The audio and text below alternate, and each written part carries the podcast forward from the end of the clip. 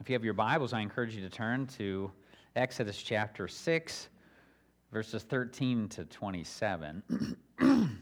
it's another genealogy. I know you're wondering why Pastor Mark's not up here preaching this morning, but it just didn't fall in the cycle. So, we're going to be talking about the history of us today. And so, um, let me read you this illustration. While many cities and villages along the Indian Ocean suffered catastrophic losses from the December 2004 tsunami, the port city of Pondicherry, India, and its uh, 300,000 inhabitants were spared. Just beyond city limits, 600 people were killed by the devastating tidal wave, but Pondicherry withstood the tsunami. Why were they protected? Well, the answer began 250 years ago when France colonized the city. The French built a massive stone seawall. You see it there in the picture this morning. Year after year, the French continued to strengthen the wall, piling huge boulders along its 1.25 mile length. The French stopped building Pondicherry seawall in 1957, but their work prepared them for a disaster that would occur five decades into the future. Isn't that fascinating? And so, you know, they were preparing for something that they didn't even know was going to happen. And yet, the work that they did helped to save 300,000 lives. I think that's pretty cool. you know, God can use things that happened in the past to prepare us for the future. I can definitely say that God's used my past to prepare me for my future. Growing up, uh, I grew up in a pastor's home. So that obviously prepared me for pastoring. I kind of had an idea of what that looked like. Graduated from college with a business management degree and a second degree in economics has been very helpful, uh, even as a pastor. Working in the secular business world for three years helped to develop some skills in me that I need and I continue to use. Working in two different children's ministries provided some incredible opportunities for growth.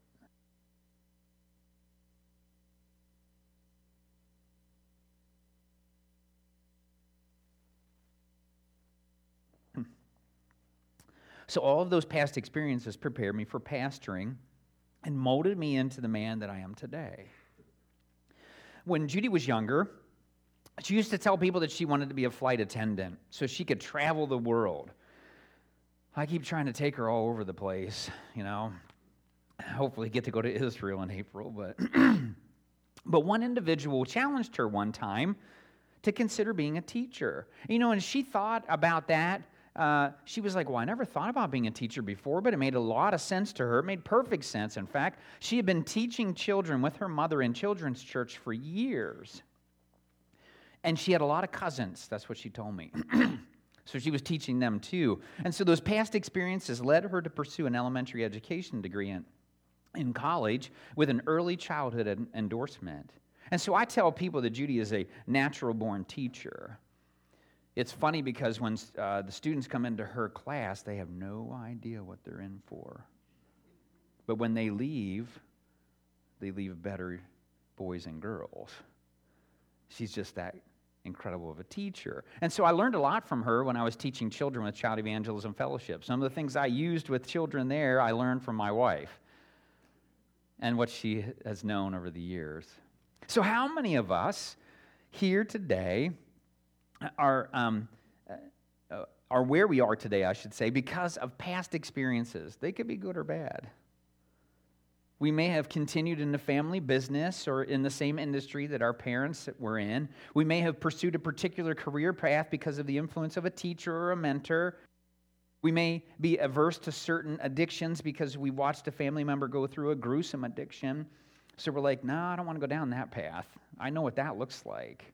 We may be sing- single because we experienced parents that struggled in their relationship and eventually got divorced, and we're like, you haven't seen a good example of what a family looks like.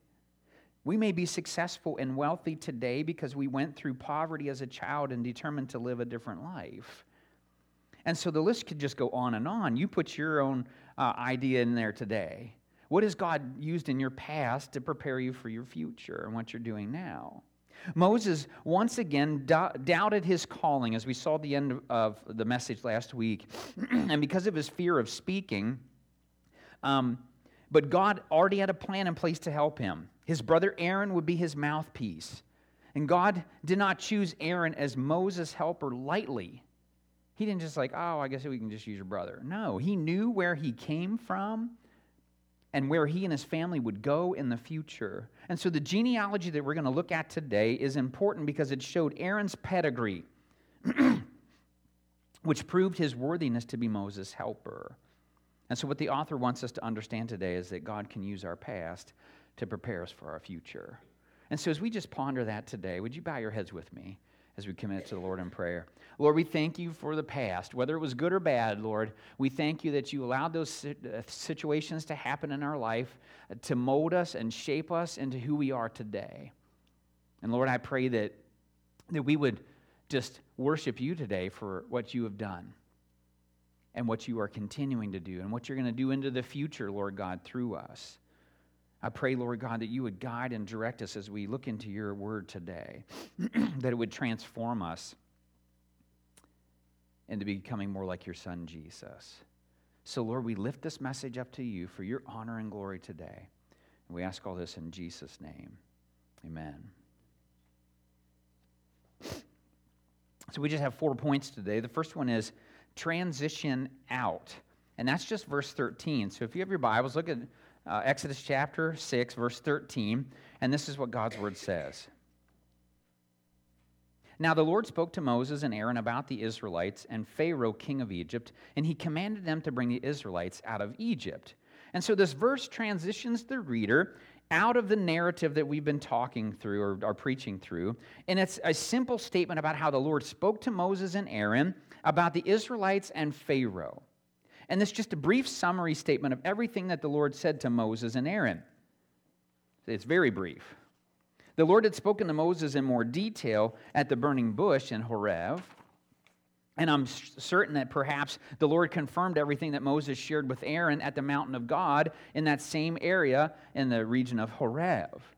And he commanded them to bring the Israelites out of Egypt. Now, what we're going to see today, our first principle is this God's purpose reaches backward and forward. So we're going to be looking at backward first. We're going to see that, that God's purpose for Moses and Aaron reaches back to their forefather, Levi. God's purpose for us reaches back to our ancestors also. It is, the, it is God's sovereignty at work in our lives. He knew long before we were born what His purpose was going to be for us. Aren't you grateful for that today? He knew right where we were going to be today. He placed us in our family of origin for a reason. He knew what He wanted us to be in the future, so He placed us in exactly the right home to accomplish that. Maybe He put you in one of these uh, homes a pastor's home, a missionary's home, a farmer, teacher, accountant, doctor, or nurse, tax collector, banker, social worker, factory worker, military personnel, technician, information technology, media. And the list could go on and on, right? What did your parents do? What did your grandparents do? For some of us, He placed us in a new family through adoption so that He could accomplish His purpose for us. He gave us natural abilities um, in certain areas so we could use them for His glory. And because God is eternal, He has seen our entire life from beginning to end, and He's orchestrated specific events to direct us according to His plan and purpose. Do you believe that today? Or you think, well, I'm just kind of aimlessly going through life. God is working, He's sovereign. Maybe you're ready to take this first next step today, and that's just to worship the Lord for accomplishing His purpose in my life through my ancestors. He's prepared us. You know, His purpose reaches backward and it reaches forward. God can use our past to prepare us for our future.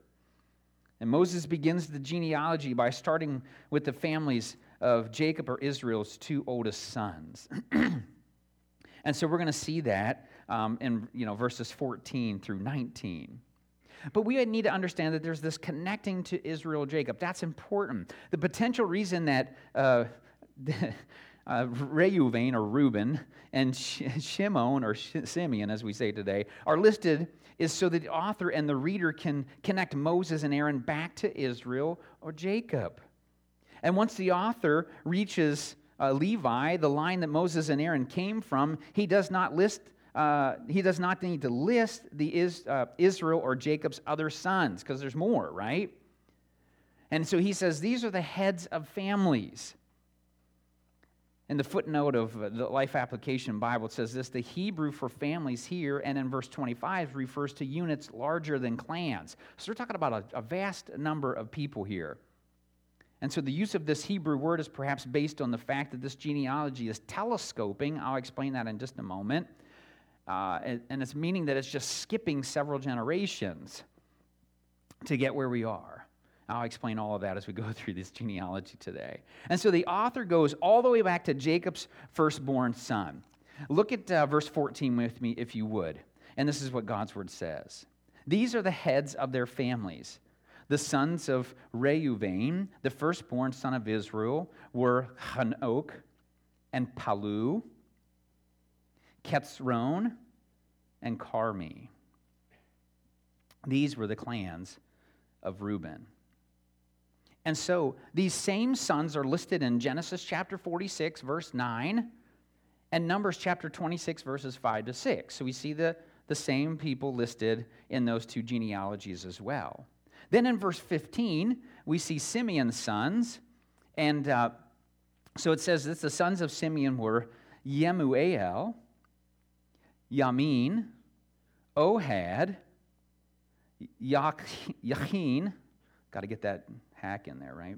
Yakin and Soher. Uh, yeah, these are fun to pronounce today. So, um, and then, of course, Shaul. And so, as you see in that particular verse, then it goes on and says, the son of a Canaanite woman. So that's Shaul's mother. And so these were the clans of Simeon. And so uh, Shaul's mother is mentioned here as a Canaanite woman and we're not given her name, but McKay says this Shaul's mother is probably mentioned because her background was unusual. She was outside of the Israelite clan, right? And so these same sons are listed again in Genesis chapter 46, verse 10, and Numbers chapter 26, verses 12 to 13, except for Ohad, who's missing from the list in Genesis or in Numbers chapter 26, verses 12 to 13. Now, what we do is we come to this third son of Israel. And we see it in verse 16. These were the names of the sons of Levi according to their records Gershon, um, yeah, Kehath, and Merari. Like I said, they're fun. Uh, and then Levi lived 137 years. Now, the reason that the, his age is listed is perhaps because it was over 100. That was pretty significant at that time, as it is for us today, right? When someone lives up to 100 or beyond 100, that's pretty significant. So perhaps that's why um, the author lists uh, Levi's name at, at this point, or I'm sorry, his age at this point. And so as we continue on in verse 17, we see then that he starts listing some of Levi's grandsons. And so it goes on and says the sons of Gershom by clans uh, were Livni and Shimi. And then he goes on and he lists the sons of Kehath, and they were Amram, Yitzhar, Kevron, and Uziel. And so we get all kinds of that. And then it says that Kehath lived 133 years. Again, uh, just a significant number uh, lived to perhaps beyond what others were living, and so uh, that was important. And then it lists um, the sons of Merari. And so we see those um, in verse, yeah, where are we at? 19, there we go. It's tough keeping track of all of this. So the sons of Merari were of Machli and Mushi. Whew. How many of you want to name your sons that? These were the clans of Levi according to their records. And so the sons of Levi are also listed in Genesis chapter 46, verse 11. And then the sons and some of the grandsons of Levi are listed in Numbers chapter 26, verses 57 to 58. So, what we can gather from this is that God can use our past to prepare us for our future. There was a reason that they needed to come through the line of Levi. And so, when I talk about telescoping, there's obviously a jump in generations from the genealogy of Levi to Moses and Aaron's family. Enns in his commentary says, for example, according to Genesis 46:11, Kehath is one of the sons of Levi who made the initial journey into Egypt. Hence, there must have been uh, about a 350 year span between Kehath and Moses since the entire stay in Egypt was 430 years and Moses was 80 at the time of the Exodus, in Exodus chapter 7, verse 7 and 12, verses 40 to 41, which makes it unlikely that Kehath is Moses' great uncle. So if Kehath is there when they went into Egypt, Moses is born while they're in Egypt, and it's been 430 years when they come out, it seems like that's impossible, right? Because we know that Kehath did not live over 430 some odd years. So there has to be this gap. And it's probable that the, uh, that the Amram of verse 18 is not the same Amram that we're going to see in verse 20. So throughout the Bible, we see the, name, the same name being used with different parents, but all part of the same genealogy. You know, we see that in our modern culture today, right? My pappy Johns was Fred Arthur Johns. My dad is Fred Allen Johns, and my brother is Fred Allen Johns II, right? Now, those are all kind of clumped together. But some families use grandparents' names or great grandparents' names, or even further back when choosing names for their children.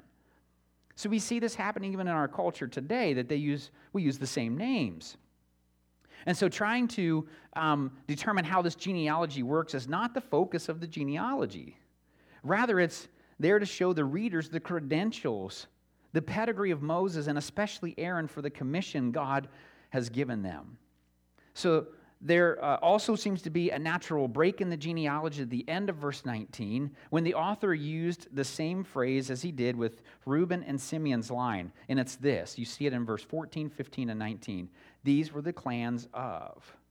So there kind of has this little bit of break before we hit Moses and Aaron's family. And so we see that in verses 20 to 25. Look at verse 20 with me if you would. This is what God's word says. Amram married his father's sister, Jochebed, who bore him Aaron and Moses. Amram lived 137 years. This Amram, again, significant amount of time that he lived, 137 years. That's why it's highlighted here. and so, um, what we see here is that marrying one's aunt was not considered wrong at this time. This is in the ancient Near East. This is before the, the, the, the Levitical uh, laws.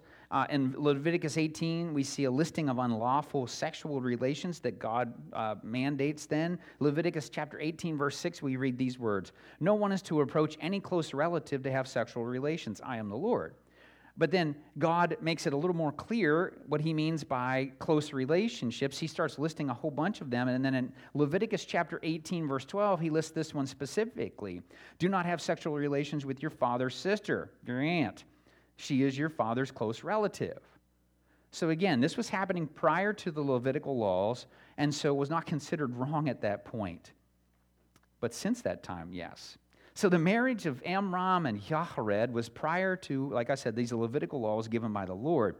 Aaron and Moses were born as a result of this marriage, but we also know that they had a sister named Miriam. We see her in other passages of Scripture. And then again, we see that Amram lived 137 years. And then what we're going to see next is in verse 21, 22, and 24, we I just said family names, like question mark.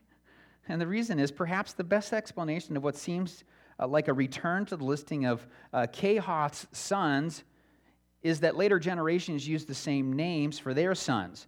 But notice in that listing that uh, Kevron, you might pronounce it Hebron, is not mentioned again. Maybe that wasn't a very popular name at that time. I don't know. He's not listed again. Also, some of the names will appear again in narratives about Moses and Aaron, so they would have been around at the same time Moses and Aaron would. They would have been their contemporaries. That's why, again, if we go back to the previous one, talking about uh, this genealogy from the uh, first time that they enter Egypt till this one, there ha- it has to be the same name used again. And so let's dive in. Let's look at verses 21 and 24. So we see this the sons of Yitzhar were Korach, Nepheg, and Zechri. And then it goes on and it says, uh, well, yeah, go down to verse 24. And then the sons of Korach were Asier, I'll get it here, Elkanah, and, a, and Aviasaph. And so we see that in verse 24, and then it goes on and says these were the Kor- clans. And so, what I want us to do today, you know, as I was working through this passage of Scripture, I was talking to Pastor Mark this week, and I'm like, it's really hard to come up with principles in a genealogy, right? And connect it to your life. Like, how, how am I going to do that? I'm like, oh, I was struggling so much, and I started sharing with him some of my ideas. And so, what we have to do is we actually have to look at some of these uh, people, some of these uh, people in the genealogy, and we're going to have to jump out of Exodus or maybe later in Exodus to find out some things that they did that's going to help us to apply this to our lives today. And that's what we see with Korach. We see his rebellion in Numbers chapter 16, verses 1 to 35. He opposed Moses and Aaron and their leadership. They were Levites, Korach was, so they served in, in the Lord's tabernacle, but they also wanted to get the priesthood that Aaron and his sons held. And it was against the Lord that this group banded together. And so the uh, footnote um, in the Life Application Bible number Numbers 16, 1 to 3, it says this Korach and his associates had, been, had seen the advantages of the priesthood in Egypt. Egyptian priests had great wealth and political influence, something Korach wanted for himself. And so we see the outcome of this opposition when Korach and his comrades, uh, by allowing the earth to open up and swallow them, and then, secondly, there was the 250 of them that were burning incense, and the fire of God, or the fire comes out from the Lord and consumes them and kills them. We see that in Numbers chapter 16, verses 31 to 35. And so, this was not the first time, though, that someone spoke out against Moses' leadership. His brother and sister did it, as uh, we see, Aaron and Miriam, as we see in Numbers chapter 12, verses 1 to 16. And when they spoke out against Moses, the Lord asked them to step outside the tent of meeting. He said, I need to have some news for you. And he came down in, the, in a pillar of cloud and had Aaron and Miriam step forward so that he could speak to them. And when that cloud lifted, which was the presence of the uh, most holy God, Miriam was covered with a skin disease that was white like snow. They call it leprosy back in that day and age. So, the principle that I want us to understand today from Korach's life is that God holds us accountable for how we treat his leaders. Korak and his group and Miriam were held accountable for speaking against and opposing God's chosen leader. God holds us accountable for speaking against and opposing his chosen leaders in our life. It could be a boss, a supervisor, children, it could be your parents, they are an authority over you. It could be a teacher, a pastor, whomever God has put in authority over you. God uses different ways to hold us accountable today. At least I haven't seen the earth open up and swallow up a group of people again. Maybe that's happened with earthquakes. I don't really know. I don't know the mind of God. But perhaps some of the illnesses we experience today may be God holding us accountable. We may not have advanced at our job because we've not respected the leader that God has placed over us there. I want you to listen to Romans chapter 13, verses 1 to 7. this is Paul writing to the Roman believers, and this is what he says Everyone must submit himself to the governing authorities, for there is no authority except that which God has established. The authorities that exist have been established by God. Consequently, we are he who rebels against the authority is rebelling against what God has instituted and those who do so bring judgment on themselves. For rulers hold no terror for those who do right, but for those who do wrong.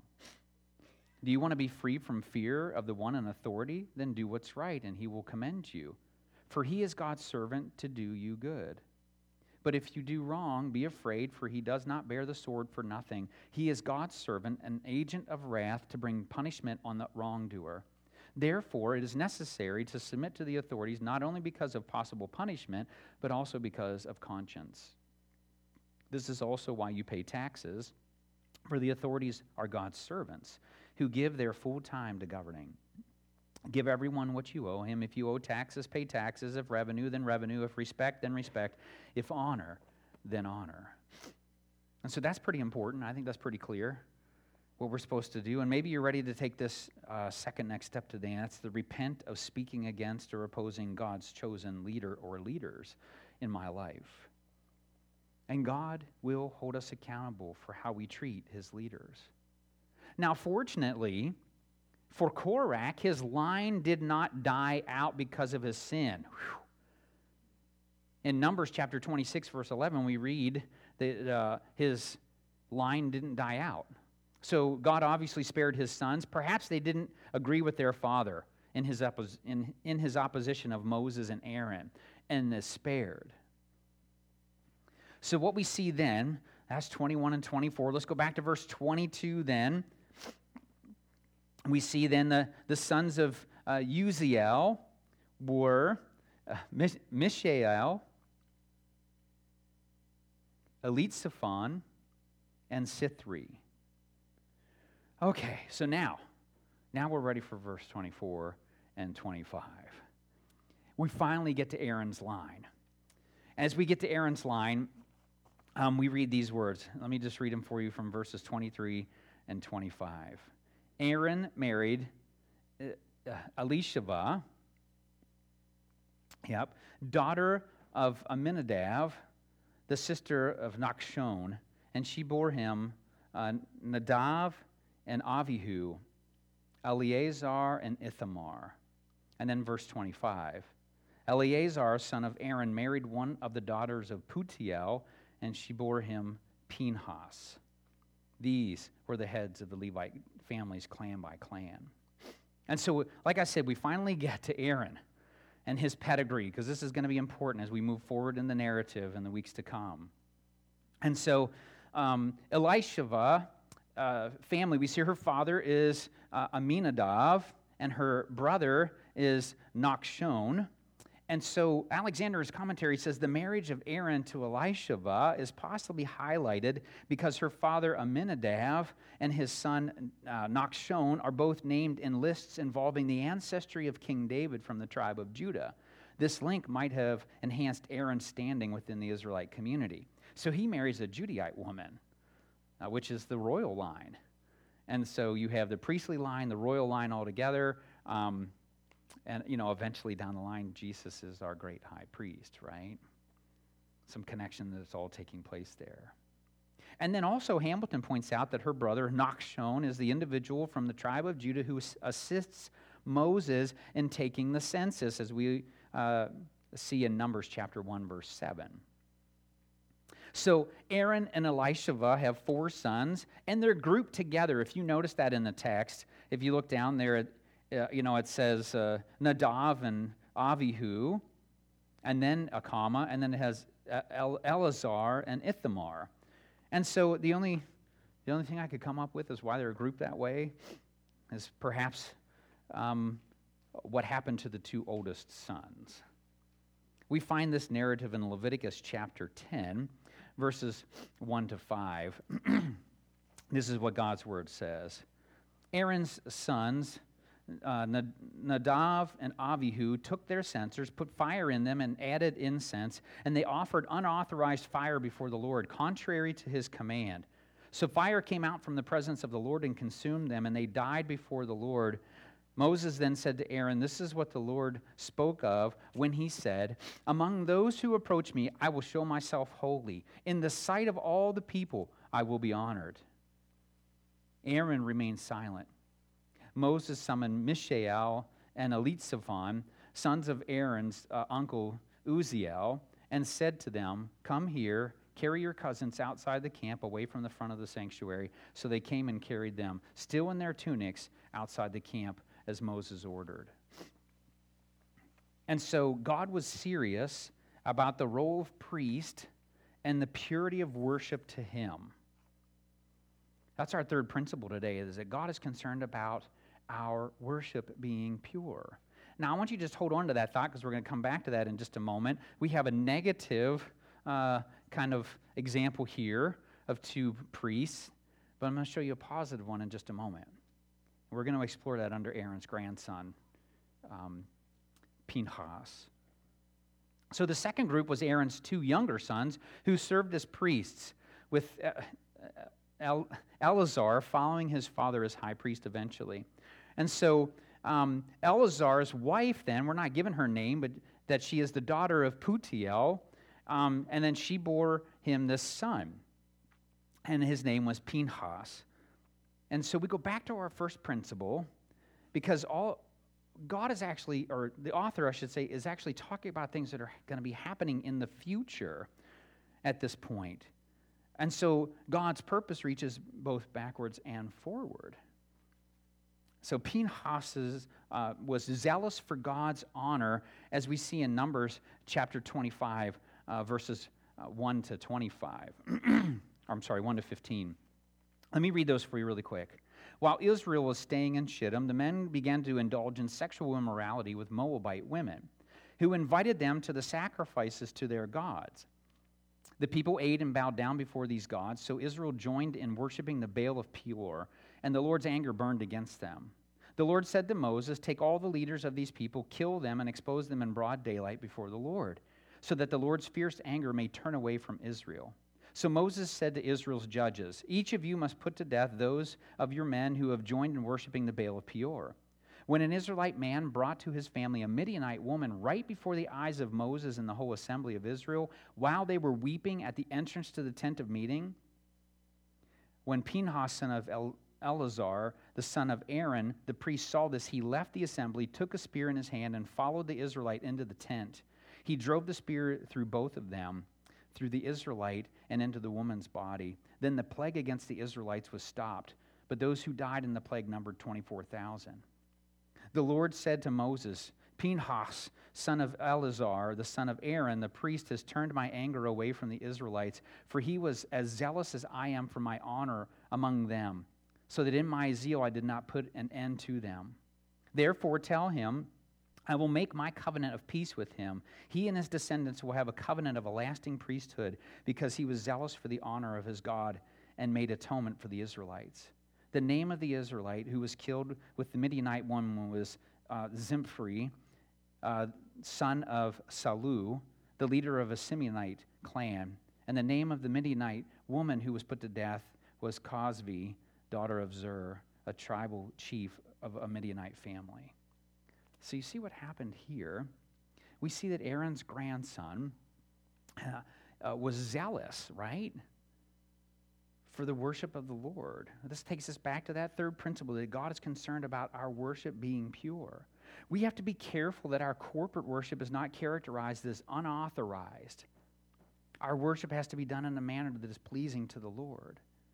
We also have to make sure that we are worshiping the Lord and not idols, and idols are anything that takes precedence over the Lord in our lives. That's what an idol is. Is our worship at church focused on God or on something else? When we're here worshiping, are we thinking about the style of the music or the volume of the music or somebody expressing themselves in worship or some other thing? Or are we focusing on God? Is our personal worship pure and free from idols? And so maybe you're ready to take this third next step today, and that's just to evaluate how I am worshiping the Lord to make sure that it is pure. Now we see um, that uh, we already talked about Ithamar. Um, but here the author concludes the genealogy by stating that these were the heads of the Levite families, clan by clan, which trans- transitions us to the final point. It takes us back to our big idea today that God can use our past to prepare us for our future. And so our final point this morning is transition in. Look at verses 26 to 27. This is what God's word says. It was this same Aaron and Moses to whom the Lord said, Bring the Israelites out of Egypt by their divisions. They were the ones who spoke to Pharaoh, king of Egypt, about bringing the Israelites out of Egypt. It was the same Moses and Aaron.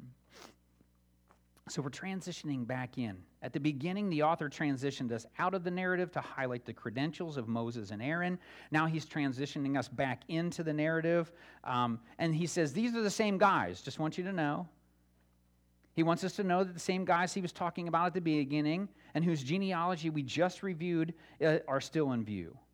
And the order of uh, the brothers' names is first Aaron, then Moses, because we've just finished talking about Aaron's family line. But then the Lord, uh, and then the Lord directed these two men to bring the Israelites out of Egypt by their divisions. The word divisions is significant here because, as um, uh, Gay says, the Israelites would not, let, would not leave Egypt as fleeing slaves, but as an army marching to the promised land in military formation. So there's significance in that word divisions. Aaron and Moses were the ones who spoke to Pharaoh about bringing the Israelites out of Egypt. And then the author, if you notice, reverses the names to Moses and Aaron to prepare us for the return to the narrative where Moses will be like God to Pharaoh and Aaron would be his prophet. Wow, we made it. Aren't you glad? And so, as we review this morning, are you ready to worship the Lord for accomplishing his purpose in your life through your ancestors? Do you need to repent of speaking against or opposing God's chosen leader or leaders in your life? Do you need to evaluate how you are worshiping the Lord to make sure that it's pure? And as a body of believers, we can worship the Lord for accomplishing his purpose in the life of our church through our spiritual ancestors. And, we, and if we've spoken against or opposed God's chosen leaders as a church, we need to repent and we need to strive to have worship that is pure. As we think about this concept is that God uses our past to prepare us for our future, I want to close with this illustration. Carlos uh, Ferrer shares his journey from com- communist Cuba to faith in Christ.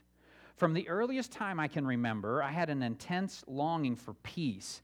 Born in Havana, Cuba in the early 1950s, I was aware from the young age that our country was in a constant state of violence. At night, it was common for our family to hear gunfire and bombs going off in the distance. Uh, these were the beginning years of Fidel Castro's Cuban Revolution. On January 8, 1959, Castro marched into the streets of Havana, and I thought peace had finally uh, been achieved. It wasn't long, however, before ordinary Cubans began to grasp the true nature of the new communist regime. The government started taking our farmland and businesses, which roused a movement dedicated to overthrowing Castro. Seeing no future on the island, we decided to make our escape later that year. Boarding a commercial ship headed for Veracruz, Mexico, we left in the middle of the night, taking nothing but the clothes we were wearing. My grandfather had some distant cousins living in Mexico City. After we landed in Mexico, they took us into their home for a few months. In April of 1962, members of my immediate family received a resident green cards, allowing us to enter the United States legally, and we left for Miami.